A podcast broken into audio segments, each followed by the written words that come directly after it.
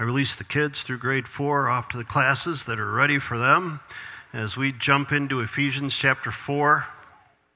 And uh, before we do that, uh, I'm so grateful for Glenn reading the whole chapter. We, if you've been part of us for a while, you know that we've been in chapter 4 for a couple of weeks, so we're building on that. But it really wanted you to grab this thing in context because um, there's so much to be gained from that. But before we do that, a couple of things I'd like to uh, just chat with you about. Uh, first of all, we've got a couple of our of our global partners are here. John is here from Honduras, and Dan is here from up in Bemidji, and it's great to see you. And there's a reason they're here, and the reason they're here is because it's their mom's 90th birthday. And so, amen. So they've got a whole bunch of rows there.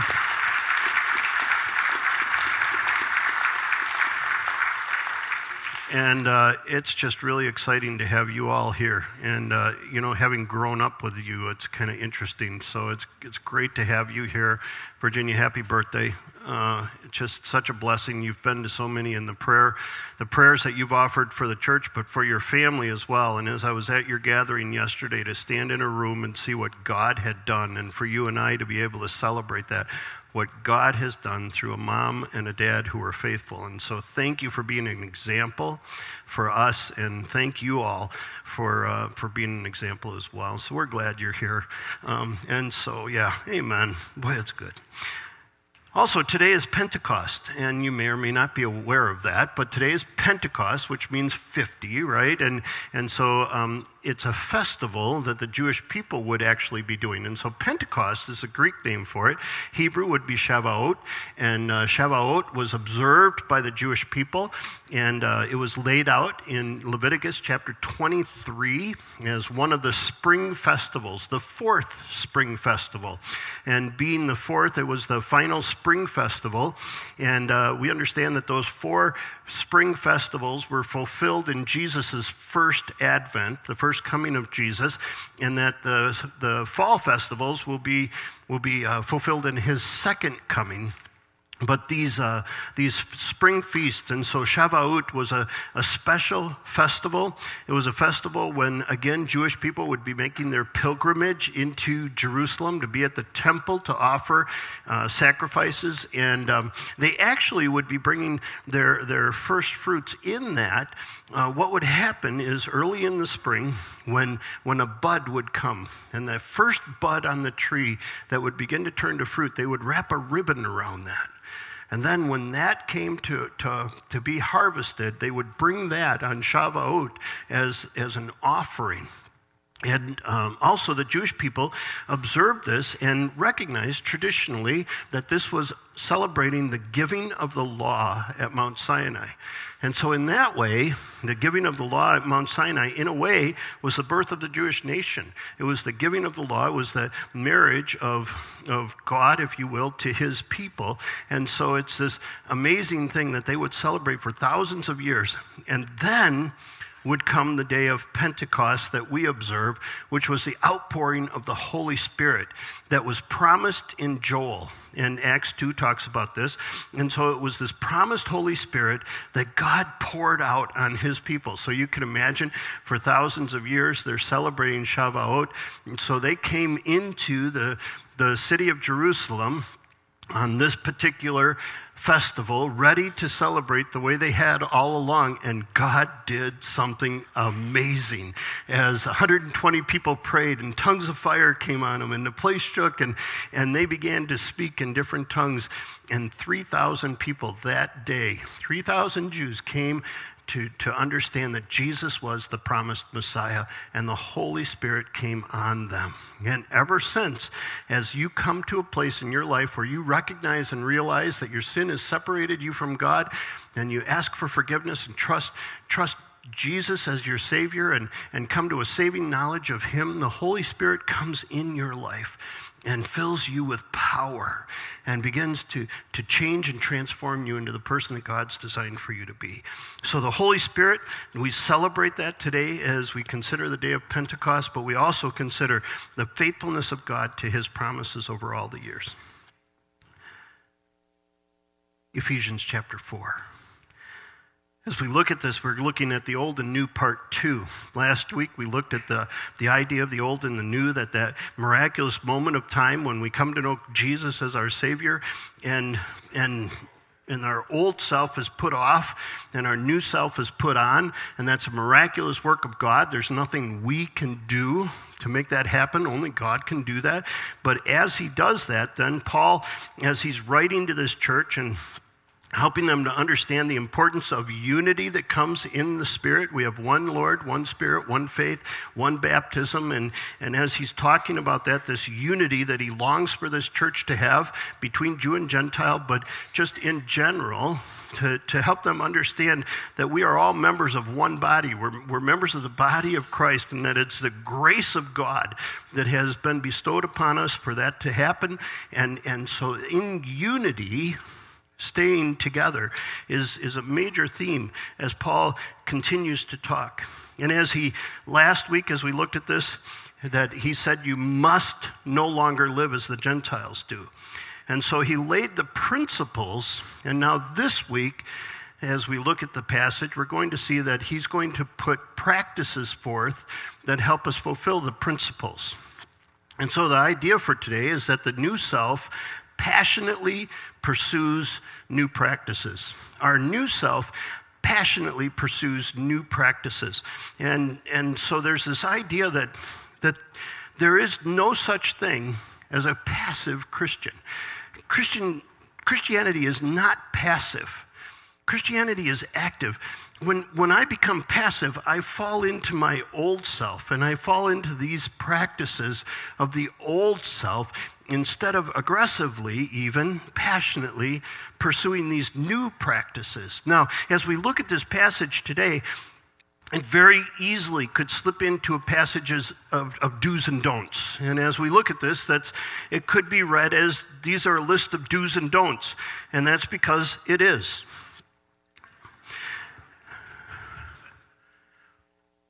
But it's more than that. And that's what's important to remember. It's the heart of God. It's the heart of God expressing itself to us. And, and it's the heart of God allowing us to, to realize what do we need to put off and what do we need to put on. And so the list, I would say, is, is yes, a list of do's and don'ts, but more than that, it's a list of the identifying characteristics of my old self and it's a list of the identified characteristics of my new self. And so, as I look at this list and I look at, at Paul giving us what we should put off and what we should put on, it allows me to check myself and see if these are part of what I'm doing, then I can see I'm living out these characteristics of this old nature. But if I see these things are part of my life, then I can see that I'm living out the characteristics of my new nature. And again, as we look at these, we're going to see that this is where we go passively. This is where we go when we're really pursuing passionately the practices that God has laid out for us. I'm in the middle of a book called Heaven is a Place on Earth by Michael Wittmer. And he's got a quote here I'd like to read for you. He's talking about Adam and Eve in the garden and, and their sin of eating the fruit. Who could have guessed such a small thing, eating a fruit, would degenerate into murder within one generation? How could such a small sin reach such large consequences? We saw earlier that Adam and Eve's sin was motivated by their autonomy. They wanted to do what they wanted to do, and no one, not even God, could cramp their style. Because every sin comes from autonomy. Every sin, no matter how small it seems on the surface, conceals an iceberg of devastation below. Once Adam and Eve gave way to autonomy, they guaranteed that their sin would not remain small for long. Autonomous individuals will sin as large as they need to keep themselves on top. Autonomy for Adam and Eve meant eating a piece of fruit. Autonomy for their son murdering his brother. So, Adam and Eve lived to witness the awful consequences of their sin. They lived long enough to see one son kill another. Adam lived long enough to see his sin degenerate into the cesspool of Genesis chapter 6. Placing Adam's 930 years into the genealogy of Genesis 5, we discover that the next person born after Adam's death was Noah. Since we know that the world in Noah's day was exceedingly evil, it is likely that Adam saw more than he wanted of devastation his sin brought upon the world. Now, I had never considered that before. That, that Adam lived 930 years seeing the consequences of his sin, of one sin. The, the consequences of that one sin. Can you imagine what it would have been like to be Adam and, and to have observed that for 930 years? Now, I don't, I don't bring this so that we begin to feel guilty and feel shame, because Jesus has forgiven us and, and, and He's taken our, our sin and our guilt and our shame. So that's not the point here. The point is to realize that our sins carry consequences. And sometimes we think, well, if I do this, it's not all that bad and, and it'll only affect me. But that's not the case. See, because our sins impact and have consequences that expand.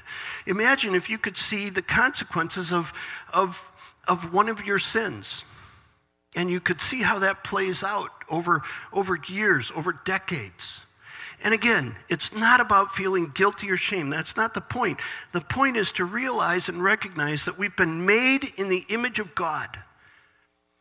And that our sin has broken that. And, and our sin has brought this old nature into our lives. But God has put on this new nature that's being made in his image, which allows us, allows us and gives us the power to make choices that don't carry the consequences of sin. And, and so as we look at these two things and we see these two things, we see that the, the that these these things that Paul is talking about that are part of the new self are things that don't break the unity that God has designed for us to have with Him first and then with each other. That as we come together as the family of God, each one of us who've who followed Jesus, who've, who've, who've been rescued and saved and, and regenerated by the Holy Spirit, that unity, each one of the things that Paul is telling us to put off are things that break that unity, and each of the things that he's telling us to put on are things that strengthen that unity. So the list, there's about eight things. We'll go through quickly, about 10 minutes apiece, and we'll be all set. So the first thing we see is that truth is absolute. Truth is absolute. Therefore, each of you must put off falsehood and speak truthfully to your neighbor, for we are all members of one body. So we must put off falsehood. Falsehood believes over here, and we need to speak truthfully. Truthfully belongs over here. And, and so it's like sometimes I get asked the question is it, you know, is it okay to lie? And, and you know, is there ever a, a time when it's okay to lie? And, and, and Jesus kind of helps us with that. In John chapter 8, he says, When he, the Father, or the devil, lies, he speaks his native language, for he is a liar and he is the father of lies. So we understand that we've been given the spirit of truth. If we've come to know the Lord, we've been given the spirit of truth, and the spirit of truth speaks truth. And our old self is, is monitored by this father of lies, and the father of lies speaks lies. So, is it okay to tell a lie? Sure, if you're over here. You see, we're not over here, right? We're over here. And so we understand that lies are, are, are the language of Satan. And so we understand that as we, as we speak lies, we're speaking the language of Satan. And so Paul says we need to put off lies and we need to speak truth. And the reason is that we are all members of one body. We are all members of one body, so there's no reason to lie to each other. And so as we look at that, we see that the truth spoken and and boy, this gets tough, doesn't it? Because how many times do you get in a situation where you're asked a question, and for whatever reason, it's a little tough to answer the truth, and so it, passively, it's much easier to tell the lie. But see, as we passionately pursue this new self, these new practices, we work past that. The second thing we see is that anger is controlled. Anger is controlled. In your anger, do not sin. Do not let the sin or the sun go down while you are still angry, and do not give the devil a foothold. So, in your anger, do not sin. Now, some of your translations might say, be angry and do not sin. So it's like, well, wait a minute. What's that about? I, I, thought it was always wrong to be angry. Well, if I could, you know, if Mr. Rogers was here, right, he would say, it's okay to feel angry. You know, it is. It's okay to feel angry. Because when we, when we feel anger, that's part of the image of God in us. See, God, God expresses anger. Now, there is a way to be angry without sinning. See, and if we're angry without sinning, we're doing it in the way that God has done it. All right, so there is a way to be angry. What's the difference? Well, the difference is the anger that God has does not control him right? He controls his anger. And so, our anger, if we allow our anger to control us, then we're over here. We're over here in a place where anger is controlling us instead of us, by God's grace, being allowed to control anger. Now, what are the things that, that cause us anger? They're not the things that are against ourselves necessarily, unless they're huge injustices that are done against us, but they're the things that are done against God. And so these, these things that, that cause us anger, they're all over the place in this world. Okay, we pray about abortion. Man, I get angry about abortion. We, we pray about the people who've been who, who've, who've experienced the, the devastation of abortion and the guilt and the shame that they feel. I, I get angry about that. I get angry with the, with the impact that Satan has in our world. I get angry with the people who are, who are being confused and being distorted. I get angry about those things. But that anger doesn't control me. It's an anger that, that's the same type of anger that God has as he looks at this. Because if we're angry without sinning, we do not give the devil a foothold. Now, literally, what that means is we give no place to the devil. See, if we're angry without sinning, we give no place to the devil. And the reason that's important is expressed in Romans chapter 12. It says, Do not take revenge, my dear friends, but leave room for God's wrath. In other words, that text is saying, Give place for God's wrath. See, and if we're angry in a way that brings sin involved into it, what we do is we give Satan a place that belongs to God. Vengeance belongs to God. We're, we're to leave room for God's wrath, not to take, not to take that place and give it to Satan. So we don't want to give Satan the place that belongs to God. So, in our anger, we do not sin. And do not let the sin go, or do not let the sun go down while you're still angry. And what that means is don't let the stuff stir inside of you. A lot of times we use this and we see this in marriage conferences and it's talking about don't go to sleep without making up with your wife. Yeah, that's all true. But it's bigger than that. And it's much bigger than that. You shouldn't do that. But, but you, shouldn't, you shouldn't carry anger that controls you into the night. Shouldn't let that fester in you. Selfishness is set aside. The next practice we see here, we're going through these practices, and the next practice we see that Paul says is that anyone who is stealing must steal no longer, but must work, doing something useful with their own hands that may have something to share with those in need. So the stealer should steal no longer, but must work. All right, so this idea of somebody who's been stealing shouldn't steal anymore, but they should begin working, doing something useful with their own hands. Now, now this is significant because as I've thought about this, if I'm a person who steals, I'm a person who's decided what you're supposed to share with me. Right? You know, I break into your house and I say, Yeah, you should share your TV with me. And so I take your TV uh, you should share that pencil with me, or you should, you know, whatever it is. I mean, and so as we begin to do that, uh, a thief decides what you're supposed to share with him. But what Paul is saying is that a person must work doing something useful with their hands so that they have something to share with those who are in need. So it's this idea instead of deciding what you need to share with me, I need to be focused on what can I what can I bring into the equation so that I have something to share with you. And so there's this idea that when we look at this stealing and, and it's working with your own hands, see, stealing takes with hands. But, but working gives with hands. And it reminds me of Romans 6, where it says, Do not offer the parts of your body uh, as instruments of wickedness, but rather offer them to God as instruments of righteousness. So I take my hands and I say, Okay, am I going to use these to take what I, what I haven't earned? Or am I going to, to use them to earn some things so that I can give to other people who have a need? And work, as we understand in, in Scripture, is, is in so many ways it's an act of worship. Uh, it's this way in which we, we find that we can contribute. Okay, and, and there's compensation involved, obviously. There's some compensation so that I will have something to share with people in need.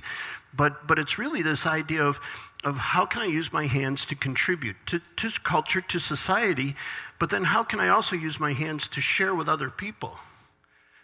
To, to take for people who are in need. And this would have been very significant to this church that Paul is writing to because that church in Ephesus at that point in time, if you weren't working, you didn't eat.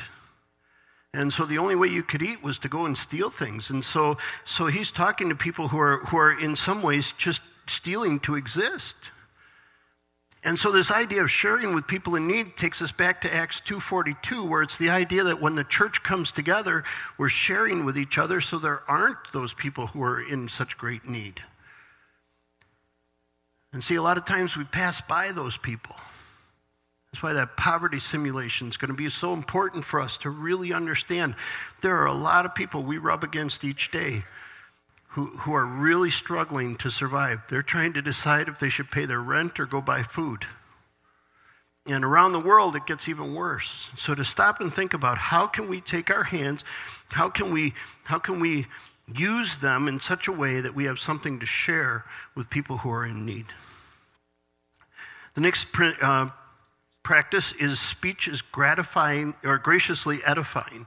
Speech is graciously edifying. Do not let any unwholesome talk come out of your mouths, but only what is helpful for building others up according to their needs, that it may benefit those who listen, and do not grieve the Holy Spirit of God, with whom you were sealed for the day of redemption. This is a verse that I have memorized. It's a verse that I usually share in premarital counseling. It's a verse that I share in marital counseling. It says, you know, but it's got so much more meaning than this. And it really speaks so powerfully. It's this idea of do not let any unwholesome talk come out of your mouth. Now, that word unwholesome, some of your translations may have the word corrupt there. And and this idea of corrupt means like rotten and foul and putrid and Karen and I bought a pineapple a couple of weeks ago. You know, it was kind of the first one of the season. All right. And so, you know, you're really looking forward to it. I don't know if you're pineapple lovers in here. Okay. So, yeah, hmm, hey, it's good. They got a white one on the island of Kauai that's to die for. But anyway, that has nothing to do with anything. Not even sure why I said it. Okay where was I? All right, pineapple. So we get this pineapple, we get it home, and I'm really excited because it's been a while. And so, you know, you cut off both ends and then you start to peel off the sides. And, and I'm noticing that that it's been a while since I peeled a pineapple, but I'm noticing this one doesn't look quite right, okay? And and there's some texture in there that's not, you know, and, and then you cut in and it's it's kind of mushy, it's got some brown color to it. And I'm thinking, well, it's been a while since I've had a pineapple, so maybe, you know, they're different than they used to be. And so, you know, I continue cutting it because I'm really looking forward to having it. And I'm noticing that that it doesn't smell the way I remember pineapples used to smell either. And, and, but, I'm, but I'm really wanting this pineapple. And so I'm, I'm thinking, well, doesn't smell right, doesn't look like it, but, but maybe, just maybe, you know, so I took a bite of it, right? No, no, it was putrid. It was putrid. It, it, it was, it was rotten. It was worthless. It, it ended up in the garbage because it was worthless. See, that's what that word means. That's what that's talking about. It's talking about don't let any rotten, putrid, worthless talk come out of your mouths because that belongs over here. And you know it belongs over here because of how easy it comes off your tongue, right? But instead, he says, only say what is helpful for building others up according to their needs so that it can benefit those who listen. Think about your conversations. If somebody overheard your conversation, would it benefit them? Every conversation you have, if somebody overheard it, would it benefit them? Or would it be like, hey, See, there's this other thing that happens. And, and remember, we, are talking about the fact that we have to passionately pursue these new practices. Passively, we got that. But in our new self, as we put that on, we're, we're looking to build others up according to their needs. Now, that requires something special. That requires that I know a person's needs. And in order to know a person's needs, I have to look past mine right? Because I'm over here, I'm thinking about what my needs are. And if I think you're supposed to be meeting my needs in some way and you're not, then there's obviously something wrong with you. Okay? And, and I'll begin to talk about your character with worthless talk. But if I'm over here, what I'm understanding is God has brought you into my life because there might be some need you have that I could help with. And I could speak some words to you that could build you up and help you realize that. See, those are words that are not worthless, not rotten, they're helpful. This is one of those verses, like I say, I have it memorized. And scripture tells us, I've hidden your word in my heart that I might not sin against you. I love that. So many times this verse comes to my mind after I've said the rotten stuff, right? And so I just keep working on this. Just keep looking at what are the needs people have and how can I meet those needs and how can I do that? Because listen, the other stuff, that worthless stuff, that builds the old self. It breaks community instead of building community. The next thing we see is that ill will is removed. Ill will is removed. Oh, I missed a whole bunch of stuff, Bob. All right, ill will is removed. Get rid of all bitterness, rage, and anger, brawling and slander, along with every form of malice. Ill will is removed. Get rid of every form of malice. So, as we look at this verse, that malice word, what that means is ill will. It talks about motive. It's this idea that, that I, I, live, I live with this, with this thought process that I need to look good, and the best way for me to look good is to make you look bad instead of trying to make myself look good and trying to beat you down. And so, what happens is, is I bring into my life bitterness, rage, anger, brawling, and slander.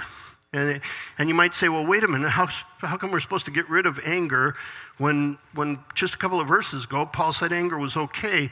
This is anger that carries malice with it. This is that anger that has ill will. And what we're looking at is bitterness is your attitude, rage and anger are your disposition or your frame of mind, and brawling and slander are your speech. So as we look at this, when I have ill will towards other people, my attitude, my disposition, and my speech are impacted by that. Now, as you look at this list of five things bitterness, rage, anger, brawling, and slander wouldn't you love to hang around with a person who's got those things in their lives? I mean, aren't, aren't they the ones you gravitate towards? I, am feeling a little down. I think I'll go find someone who's bitter that I can brawl with and, and you know, and end up having a big, you know, right? No, you, you, you know, I mean, that's not pleasant. And that breaks community. And yet, how many of us carry bitterness? How many, how many of us have these things that we, we just allow to stew inside of us? And, and, they, and they, they carry this ill will and that ill will can even be directed at ourselves. And so we have these, these things that we just can't let go of, and they stew in us and they, and they simmer in us and they, and they cause this, this bitterness. And then the next thing you know, there's this underlying anger that just pops out at the most inopportune times. and, and brings this, this brawling, this, this shouting and evil speaking and abusive language. All right? And Paul's saying, get rid of that stuff. Amen? Wouldn't you love to? Well, how do you do that? Well, you replace it with tender hearted, gracious um, compassion. And that becomes the norm. You take that bitterness and all of those things, you take that ill will, you take that wanting the worst for someone, and instead you replace it with wanting the best for them. This gracious compassion. Be kind and compassionate to one another, forgiving each other, just as in Christ God forgave you. So it's being kind and compassionate to one another. That word compassionate means your, your innards yearn for someone. It's an action word. It's, it's, it's, it's, it's you see that need and your innards yearn for them and you long to step in to take action to help that person. And so there's that, and then there's this tenderheartedness that, that be kind means. It's, it's this tenderheartedness towards another person. Now, the way that Paul's writing this, it's, it's not that this is who we, who we are, it's who we are to become. So it's not so much about being as it is about becoming. It's constantly growing into this and becoming this person who's tenderhearted and who's compassionate and who's gracious. See, it says forgiving each other, just as in Christ God forgave you. The, the passage here, and as Paul writes this, it seems that, that he's carrying even a greater weight than forgiveness, if that could be possible. And what I mean by that is, is as you read this, it, it actually is talking about having graciousness identify you. Forgiveness is a huge part of graciousness. Okay, but there's, there's even a little bit more than forgiving. It's the attitude that brings that forgiveness. And so it's instead of wanting the worst for someone, wanting the best for them is to have this gracious attitude come into your life. And, and in verse 7, it says, To each one of us, grace has been given as Christ has apportioned it. See, grace has been poured into your life. It's been poured into your life and it's been poured into your life so that you can pour it out into others' lives.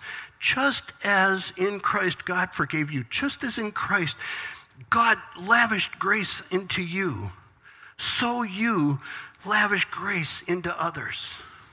See, my, my passive side is to want the best, no matter what happens to you. Whereas my, my new self is passionately pursuing the best for you. It's, it's sending grace to you. And it's extending that grace through my innards yearning to see you reach the potential God has for you as I have a tender heart. The next thing is to imitate God. God is imitated. Follow God's example, therefore, as dearly loved children. God's example. And, and it means to imitate Him, to imitate your Father. He's your father. And, and, and I think of how I used to love to imitate my dad. And, and now my opportunity to imitate my, my father in heaven because I'm a dearly loved child. See, in this, this word, dearly loved children, what that, what that carries behind it is the idea that God loves you as if you were his only child. It's that extent of love. That's what that means. He loves you as if you were his only child, even though he's got like billions of children, okay? Billions have been adopted into his family. He loves you with that type of a love. And when you understand that love that God has for you, and you understand, boy, the, the peace that that brings into your life and, and the, what it means to be loved when you grasp that when you understand it, your heart's desire is to imitate that for other people so that they can experience the same kind of love that you've found. And so what happens is love becomes the way that you walk, it becomes the way of your life. You walk in the way of love, just as Christ loved us and gave himself for us as a fragrant offering sacrifice to God. So you walk in the way of love. When you understand it, you do just as Jesus did. You're so overwhelmed by the love of God. And when you get over here and you're doing these practices, you're so overwhelmed by the love of God that that's just the way you walk. It just radiates from you. And it extends to others, and your, your talk changes, everything changes. And this list becomes not a list of what's right and wrong, but it's a list that identifies you. But more importantly, it's a list that identifies us. Because we're building each other up to become mature we use these things, these practices of this new self, we use these to build each other up so that the body of Christ is strong, so that the body of Christ goes out into the world. We come together to know Christ so we can go and make him known. And that happens as we build each other up because truth is absolute. When I talk to you, I know what comes out of your mouth is true. Your anger is controlled. Selfishness is set aside. Speech is graciously edifying. Ill will is removed. Tender hearted, compassionate, gracious, gracious compassion is the norm. God is imitated, and love is the way of life. Listen, don't you want to belong to a group of people like that? It's called the church. You see? It's called the church. That's a group of people that are identified by this. I need your help to be this. And you need my help to be this. We need each other. That's why we're a body. And that's why we come together. So, so what? How can I more passionately pursue the practices of my new self? What, what are the places in your life where you've just allowed yourself to passively sit over here and, and, and it just happens and, and you're over here and you're going, What am I doing here? And how do you need to get more proactive in passionately getting over here where you know you want to be and where the Spirit of God is empowering you to be? Oh God, thank you. Thank you for the truth of your word. Thank you for these things that that we've gone through so quickly. But Lord, thanks for preserving them for us in writing so we can go back and read them over. Thank you for the Holy Spirit. Thank you that the Spirit longs to unify us. God, may that be the case in each of our lives. For me, Lord, oh, as I've studied this with you, as we've studied it with you together today, Lord, I pray that you're putting your finger on some things in our lives, things that, that we can be changing. Because we want to be a strong body for our head, the Lord Jesus. We want to encourage each other in that. So help us with that, will you please, God? According to your grace and mercy poured into our lives. In Jesus' name we pray. Amen. Amen. May I please ask you to stand and hear God's good word for you? Again, staying in Ephesians. Now, to him who is able to do immeasurably more than all we can ask or even begin to imagine, according to his power that it is work within us, to him be glory in the church and in Christ Jesus throughout all generations, forever and ever and ever. Amen. Amen. Oh, I love you and I release you to a week of work witness, and worship. God bless.